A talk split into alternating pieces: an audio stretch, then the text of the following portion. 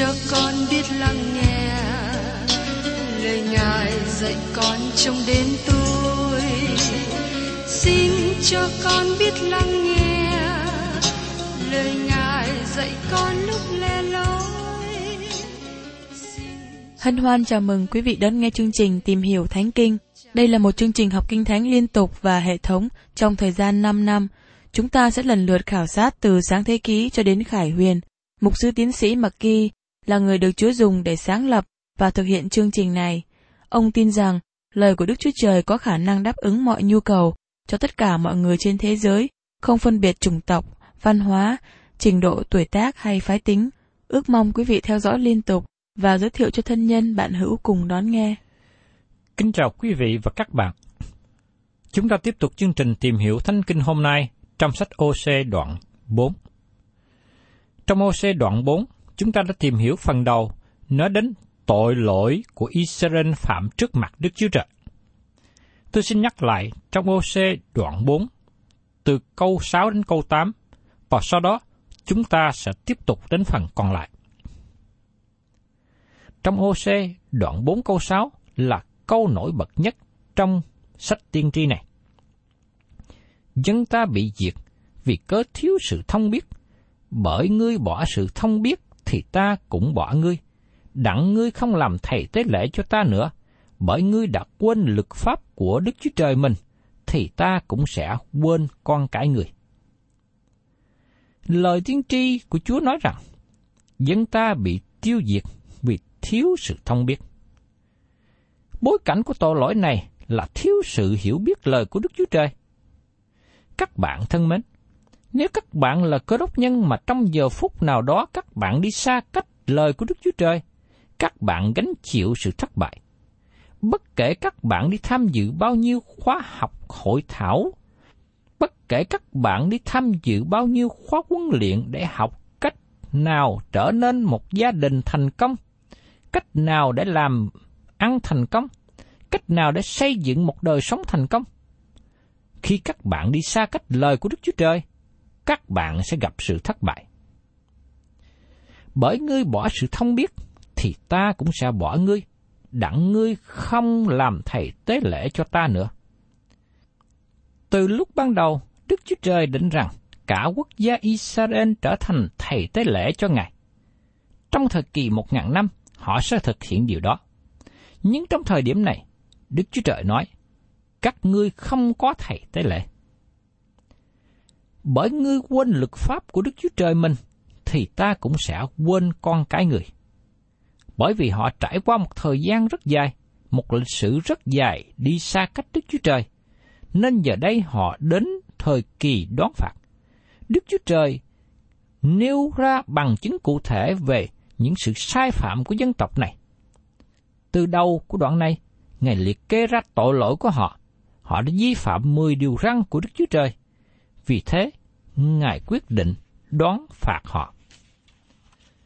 Và tiếp đến, xin chúng ta cùng xem trong Ô-sê, đoạn bốn câu bảy.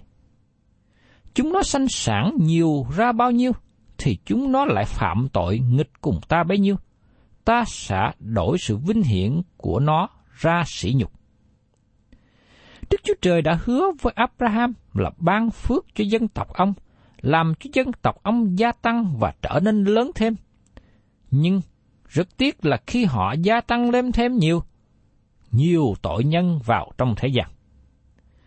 Như sau này, điều đó cũng đã xảy đến cho chính tôi. Khi tôi được sanh ra, lại có thêm một tội nhân khác vào trong thế gian. Nhưng tôi tạ ơn Đức Chúa Trời, ân điển của Ngài cũng đổ xuống. Có một số người đã đem lời của Đức Chúa Trời đến cho tôi. Tôi đã nghe và tiếp nhận lấy. Tin cậy Chúa Giêsu Christ là Chúa cứu thế. Dầu vậy, dân Israel trước đây không hiểu biết, không nhận biết lời của Đức Chúa Trời, không nhận biết chính Đức Chúa Trời nữa. Vì thế, Chúa sẽ đổi sự vinh hiển của chúng nó ra sự sỉ nhục. Sự vinh hiển của dân Israel là đền thờ của Đức Chúa Trời ở Jerusalem với sự vinh hiển của Ngài ngự trị. Sự hiện diện thấy được của Ngài với quốc gia và sự hướng dẫn rõ ràng của Chúa với họ là sự làm chứng về Đức Chúa Trời độc nhất với thế giới đa thần qua việc thờ phượng Đức Chúa Trời hằng sống chân thật. Chính sự vinh hiển này đã đem nữ hoàng Sê Ba từ cuối cùng trái đất đến thăm viếng Jerusalem. Nói một cách khác là Đức Chúa Trời đã ban cho dân tộc Israel và đặc biệt là đền thờ của Đức Chúa Trời tại Jerusalem trở thành một nơi vinh hiển, một nơi chiếu sáng biệt danh của Ngài ra. Nhưng rất tiếc, họ đã đổi sự vinh hiển thành sự sỉ nhục, bởi vì họ đã phạm tội chống nghịch với Đức Chúa Trời. Đức Chúa Trời nói qua tiên tri Ô-sê, ta sẽ cất sự vinh hiển khỏi dân sự này, ta sẽ cất sự phước hạnh khỏi họ, và ta sẽ đón phạt họ, và ta để kẻ thù đem họ đến chốn lưu đày. Đây là một hình ảnh hết sức là tệ hại xảy đến cho dân sự. Dĩ nhiên, kẻ thù có thể nói rằng, hãy nhìn xem, họ là tiễn dân của Đức Chúa Trời. Nhưng, nhìn điều gì xảy đến cho họ? Rõ ràng là Đức Chúa Trời của họ không có mạnh mẽ để bảo vệ họ. Nhưng thưa các bạn, Đức Chúa Trời có thể đón phạt dân sự của Ngài. Chúng ta ngày hôm nay cần nhìn biết điều đó, và có thể đây là điều đang xảy ra cho một số nơi, và xảy đến cho một số người. Và tiếp đến, trong Ô-sê đoạn bốn câu tám, chúng nó ăn tội lỗi dân ta, ham hố sự gian ác của chúng nó. Người ta không những phạm tội, mà còn thích khoe khoang về tội lỗi của mình nữa. Trước đây, có một người cùng làm việc chung với tôi trong ngân hàng. Anh ta là người làm nhanh lẹ trong nhóm. Nhưng đặc biệt vào sáng thứ hai, khi anh trở lại làm việc, anh ta khoe khoang về những gì anh đã làm trong hai ngày cuối tuần. Anh làm nhiều điều tội lỗi đen tối. Anh không ngại nói ra cho những người bạn mình biết, bởi vì lòng anh chỉ chú tâm về những điều tội lỗi. Đời sống của tôi, cũng như qua sự tiếp xúc của tôi, tôi cũng gặp nhiều người tương tự như vậy. Họ làm những việc tội lỗi, lẽ ra họ phải giấu, lẽ ra họ phải tủi hổ, lẽ ra họ phải ăn năn từ bỏ những điều tội lỗi đó.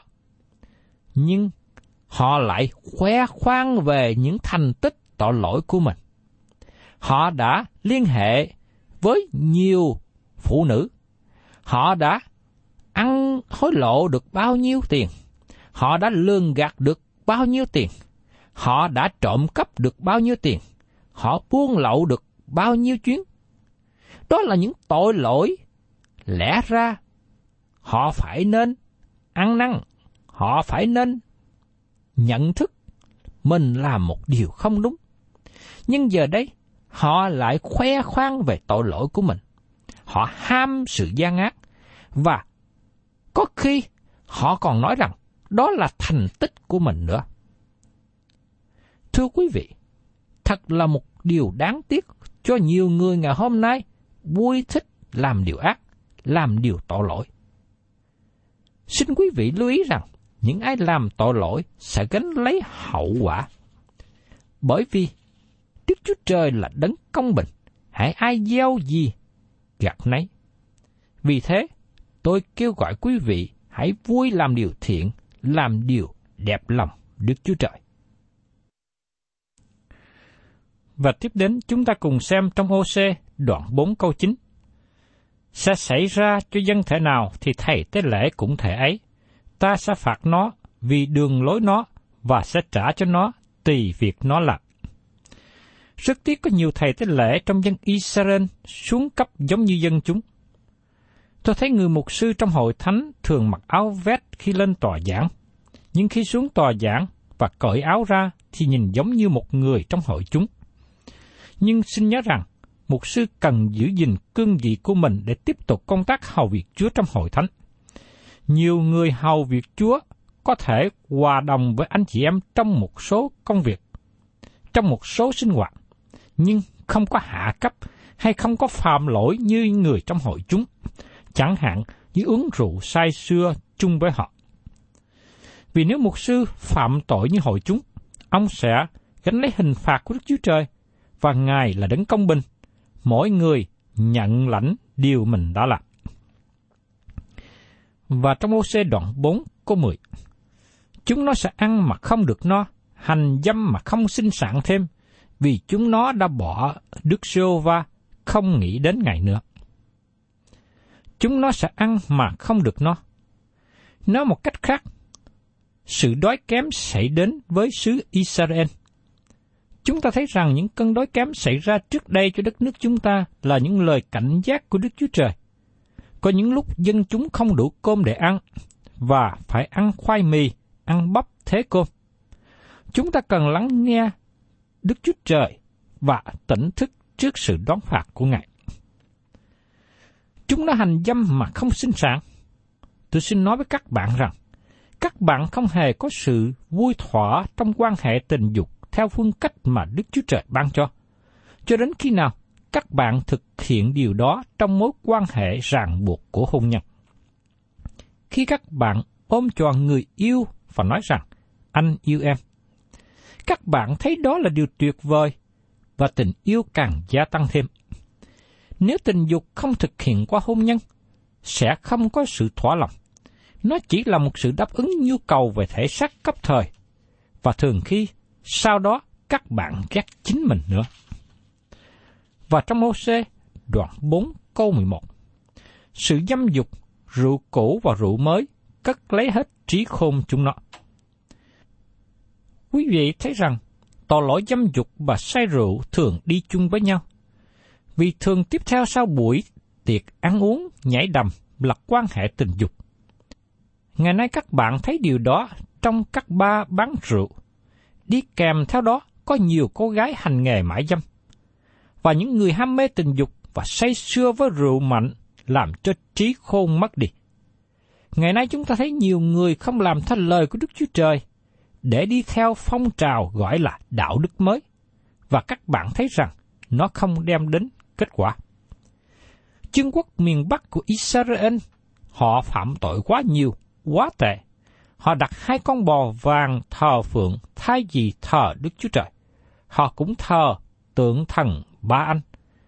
Và trong khi thực hiện sự thờ phượng này, cũng liên hệ đến nhiều hình thức tình dục bậy bạ vô luân. Và tiếp đến trong Ô-sê đoạn bốn câu mười hai, dân ta hỏi tượng gỗ nó, thì gậy nó trả lời, vì lòng dâm lầm lạc của chúng nó, và chúng nó phạm tội tà dâm mà lìa bỏ Đức Chúa Trời mình.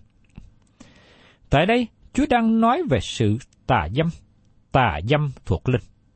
Đó là quay bỏ Đức Chúa Trời và đi cầu hỏi các hình tượng.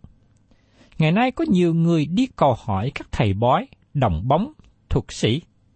Những người này lợi dụng lòng mê tín của người ta để kiếm tiền. Tôi biết là có nhiều người thờ phượng ma quỷ, thờ phượng Sa-tan. Những người thờ phượng ma quỷ dẫn đến đạo đức suy đồi, phạm tội dâm dục, vô luân, và cuối cùng sự đón phạt của Đức Chúa Trời đến trên họ. Và trong Ô-sê đoạn bốn câu mười ba, chúng nó dâng tế lễ trên các chót núi, đốt hương trên các đồi, dưới những cây dẻ, cây liễu, cây thông, vì bóng nó mát mẻ. Vậy nên, con cái các ngươi hành dâm, và dâu các ngươi phạm tội ngoại tình. Chúng ta thấy rằng dân chúng thời bấy giờ, họ đặt các hình tượng trên các đồi dưới những bóng cây lớn, là trung tâm thờ phượng hình tượng được thực hiện dưới những tàn cây lớn này. Nó là nơi mát mẻ, thuận tiện để thu hút người ta đến đó.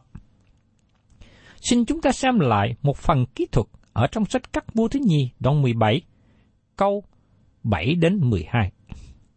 Và dân Israel đã phạm tội cùng Jehovah Đức Chúa Trời của họ, là đấng đã rút họ ra khỏi xứ Egypto và khỏi tay hạ hiếp của Pharaon, vua Egypto. Chúng đã kính thờ các thần khác, theo thói tục của các dân tộc mà Đức Jehovah đã đuổi khỏi trước mặt dân Israel, và theo luật lệ mà các vua Israel đã định. Dân Israel làm lén những việc bất kính nghịch cùng Jehovah Đức Chúa Trời của chúng, xây dựng những nơi cao trong khắp các thành, từ tháp Dụng Canh cho đến thành Kiên Cố, dựng lên những trụ thờ trên các nỏng cao và dưới những cây rậm. Tại trên các nơi cao, chúng sông hương y như các dân tộc mà Đức Giê-hô-va đã đuổi khỏi trước mặt họ, phạm những việc gian ác và chọc giận Đức Giê-hô-va. Chúng hầu việc những hình tượng mà Đức Giê-hô-va đã cấm chúng rằng, các ngươi chớ thờ chúng nó. Thưa các bạn, qua những lời này diễn đạt sự thờ phượng hình tượng và phạm tội dâm dục đã ảnh hưởng tràn lan và mạnh mẽ trong dân chúng, dân Israel thời bấy giờ. Lời tiên tri Ô-sê nói, vậy nên, con gái các ngươi hành dâm và dâu các ngươi phạm tội ngoại tình. Ngày nay chúng ta cũng thấy nhiều người vẫn còn thờ hình tượng ở khắp mọi nơi. Nhiều người thờ hình tượng ngay trong chính nhà của mình. Nhưng có một thứ hình tượng khác mà nhiều người cũng đang thờ phượng rất nhiều, và hiện nay là sự tham mê tiền bạc.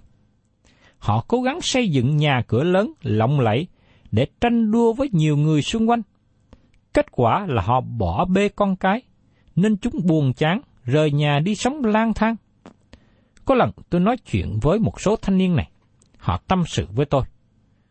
Chúng tôi không có ra chi, không đáng kể gì, chúng tôi bị bỏ rơi. Thưa quý vị là những người làm cha mẹ, điều gì đã xảy đến cho những thanh thiếu niên này? Vấn đề khó khăn xảy ra là tại chính trong gia đình. Cha mẹ lo thờ thần tài, tức là thần đô la. Khi chúng ta thờ phượng hình tượng, chúng ta xây bỏ Đức Chúa Trời hằng sống chân thật, không thờ phượng Ngài. Chúng ta cần trở về với Chúa Cứu Thế. Ngài cứu chúng ta thoát khỏi sự thờ lại hình tượng và cứu linh hồn chúng ta khỏi chết vì tội lỗi. Và tiếp đến trong Ô-sê, đoạn bốn câu mười bốn. Ta sẽ không phạt con cái các ngươi bởi cớ hành dâm, cũng không phạt dâu các ngươi bởi cớ ngoại tình, vì những đàn ông đi riêng với đồ điếm đỉ và dân của lễ với đàn bà dâm đảng. Vậy nên, dân sự chẳng hiểu biết sẽ bị úp đổ. Đức Chúa Trời nói với dân Israel rằng, sự thiếu hiểu biết luật pháp của Chúa là điều không thể nào bào chữa được. Ngài nói với họ, dầu rằng dân sự đi vào con đường phạm tội, ta không đoán phạt họ theo như tội lỗi họ hiện đang phạm, nhưng ta đoán phạt họ bởi vì họ quay khỏi Đức Chúa Trời hằng sống chân thật, quay khỏi đường lối của Ngài. Có lần một ông bạn nói chuyện với tôi về đời sống của ông. Tôi nghĩ rằng tôi là tội nhân và sẽ đi xuống địa ngục với nhiều tội lỗi mà tôi đã phạm. Khi nghe thế, tôi nói với ông bạn, ông không đi xuống địa ngục bởi vì những tội lỗi mà ông đã phạm. Khi nghe thế, ông bạn này ngạc nhiên nhìn tôi và hỏi lại, ông là mục sư mà sao nói như vậy? Tôi nói tiếp, ông sẽ đi xuống địa ngục bởi vì ông từ chối Đấng Christ là Chúa Cứu Thế của ông. Thưa các bạn, giống như dân Israel đã phạm trước đây, họ bị đoán phạt, không phải vì trở nên người dâm dục, nhưng bởi vì họ từ bỏ Đức Chúa Trời là Đấng hằng sống chân thật. Dù quý vị và các bạn có phạm nhiều tội lỗi nặng nề, nhưng khi ăn năn và quay trở lại với Đức Chúa Trời, tiếp nhận Chúa Cứu Thế Giê-xu, quý vị sẽ được sự cứu rỗi. Nhưng nếu quý vị tiếp tục từ chối Đức Chúa Trời, thì không còn có sự cứu rỗi nào cả. Và tiếp đến chúng ta cùng xem trong Ô-sê, đoạn bốn câu mười lăm. Hỡi Israel, dầu ngươi tà chăm, Giu-đa cũng không nên phạm tội. Vậy, chớ vào nơi rinh ranh, chớ lên nơi Bết Aven, chớ có thề mà rằng, thật như Đức Giê-hô-va hằng sống. Đức Chúa Trời đang nói rằng, ta đang giữ lại Giu-đa, ta chưa đón phạt Giu-đa. Và Giu-đa đừng có lên thờ phượng hình tượng và bò vàng mà dân Israel đã dựng nên. Đây là lời cảnh giác về nước Giu-đa đang ở miền Nam. Và tiếp đến trong Ô-sê, đoạn bốn câu mười sáu. Vì Israel đã phạm nghịch như con bò cái tơ bất trị, nên bây giờ Đức Giê-hô-va cho chúng nó ăn cỏ như chiên con thả trong đồng ruộng. Tôi muốn cùng với quý vị tìm hiểu về sự bạn nghịch hay bội nghịch thật sự là gì. Nhiều người nghĩ rằng sự bạn nghịch là khi các bạn trở thành cơ đốc nhân, gia nhập vào hội thánh, và sau đó rơi vào tội lỗi. Đó không phải là sự bội nghịch theo như cách được dùng tại đây. Đức Chúa Trời dùng một thí dụ để các bạn có thể không bỏ sót ý nghĩa của lời được nói. Vì Israel đã bạn nghịch như con bò cái tơ bất trị. Tôi xin lấy một hình ảnh tương tự. Chúng ta thấy người nuôi bò khi muốn chở bò ra chợ bán, hay chở bò sang làm việc ở tại một khu khác. Người chủ bò lấy dây cột sừng hay cột cổ nó dẫn lên xe tải chở đi. Trong khi đó, có người đẩy từ phía sau, hay dùng roi đánh nhẹ nhẹ trong phía sau để thúc nó đi lên, đi xuống. Nhưng có lúc con bò bướng bỉnh cứng cổ, nó dùng hai chân trước chỏi ngược lại, nó không muốn đi tới, nó muốn đi ngược lại, hay nó muốn đi theo hướng của nó, nó không chịu đi theo sự dẫn dắt của người chủ. Khi chủ con bò gặp con bướng bỉnh như thế, thì rất khó cho ông ta. Thưa các bạn, đó là hình ảnh của sự bạn nghịch hay bội nghịch. Dân Israel bướng bỉnh chống nghịch với Đức Chúa Trời, thay vì đi theo sự dẫn dắt của Ngài. Họ đi ngược trở lại. Các bạn thân mến, khi các bạn trở nên bạn nghịch, khi các bạn quay lưng khỏi Đức Chúa Trời, các bạn trở nên những người cứng cổ, cứng đầu, với những tư tưởng chống nghịch với Ngài. Và các bạn nói rằng, tôi không muốn vâng lời Đức Chúa Trời. Khi các bạn từ chối đi theo đường lối của Đức Chúa Trời dẫn dắt các bạn, các bạn trở nên người bạn nghịch. Đức Chúa Trời đã gọi dân Israel là bò cái tơ, bạn nghịch. Từ ngữ bạn nghịch được dùng ba lần trong sách này, và nó là từ ngữ được dùng trong Kinh Thánh bởi Jeremy và Ô-sê. Cả hai tiên tri này nói cho dân chúng về hiểm họa trước khi dân chúng bị lưu đày ra khỏi xứ. Israel và Judah phạm tội bạn nghịch, phạm tội từ chối đi theo sự dẫn dắt của Đức Chúa Trời và từ chối Đức Chúa Trời. Tiếp đến, chúng ta cùng xem trong Ô-sê đoạn bốn câu mười bảy. Ephraim sa mê thần tượng, hãy để mặc nó. Tên Ephraim được dùng ba mươi sáu lần trong sách này. Đức Chúa Trời chọn một tên từ mười chi phái miền Bắc và ứng dụng nó cho cả mười chi phái này. Tôi suy nghĩ không biết rằng Đức Chúa Trời gọi tên này với sự dịu dàng hay chế nhạo. Sau đó, tôi đi đến kết luận rằng nó là một từ ngữ dịu dàng. Thật nó là một tên thân yêu mà Chúa dùng cho vương quốc miền Bắc. Mười chi phái này đã giấy nghịch, phản loạn, và Israel ở miền Bắc không thật sự là tên cho đất nước của họ. Tôi nghĩ Đức Chúa Trời ban cho tên Ephraim như là tên thân mật. Nó được dùng trong suốt cả sách Ô-sê. Ephraim sa mê thần tượng, hãy để mặc nó. Đức Chúa Trời nói điều này trong một thời gian dài, nhưng chúng ta chú ý đến lúc cuối cùng. Nếu một người tiếp tục trong tình trạng bạn nghịch, từ chối lắng nghe Đức Chúa Trời, sẽ có một ngày Đức Chúa Trời không nói với người đó nữa. Có lẽ một số cha mẹ kinh nghiệm và hiểu phần nào tâm trạng này. Có thể trong gia đình quý vị có một đứa con ngỗ nghịch. Quý vị dùng hết cách để dạy dỗ, khuyên bảo nó trở lại con đường tốt, nhưng nó không chịu nghe. Và sau một thời gian khá dài, quý vị nói, hãy để mặc nó. Khi cha mẹ nói lời này với con cái, thì đứa con này đã đi đến một tình trạng quá tệ. Và tiếp đến chúng ta cùng xem trong Ô-sê, đoạn bốn câu mười tám. Đồ chúng nó uống đã chua đi, chúng nó làm sự gian dâm chẳng thôi, các quan trưởng nó vui lòng trong sự sỉ nhục. Đồ uống chúng nó đã chua đi. Nếu các bạn uống rượu và tiếp tục như thế rồi, trở nên người nghiện rượu, nó không phải là một bệnh, nhưng nó là tội lỗi. Chúng nó làm sự gian dâm chẳng thôi, các quan trưởng nó vui lòng trong sự sỉ nhục.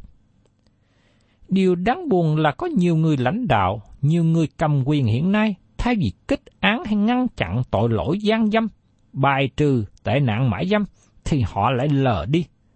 Họ thích sự xấu hổ hơn là sự vinh hiển. Tôi xin nhắc lại một lần nữa để quý vị lưu ý là tội lỗi uống rượu, say sưa và dâm dục bậy bạ luôn đi chung với nhau.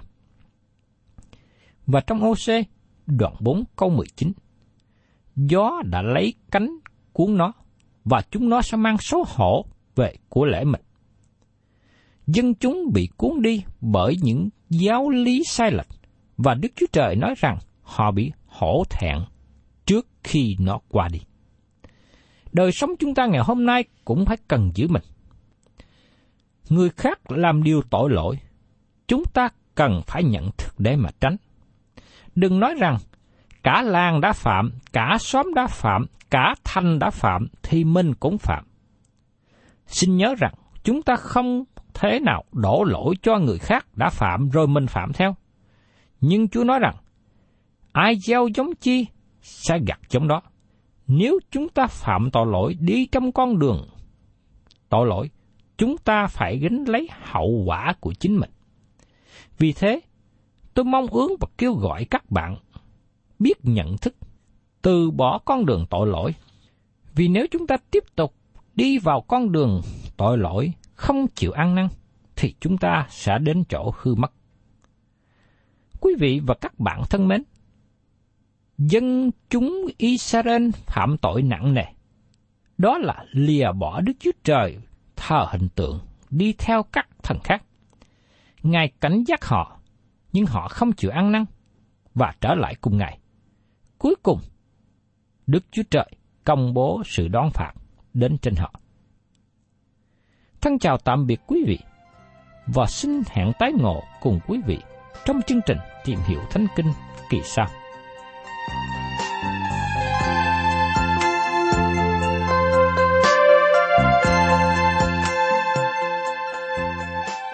Cảm ơn quý vị đã đón nghe chương trình Tìm Hiểu Thánh Kinh.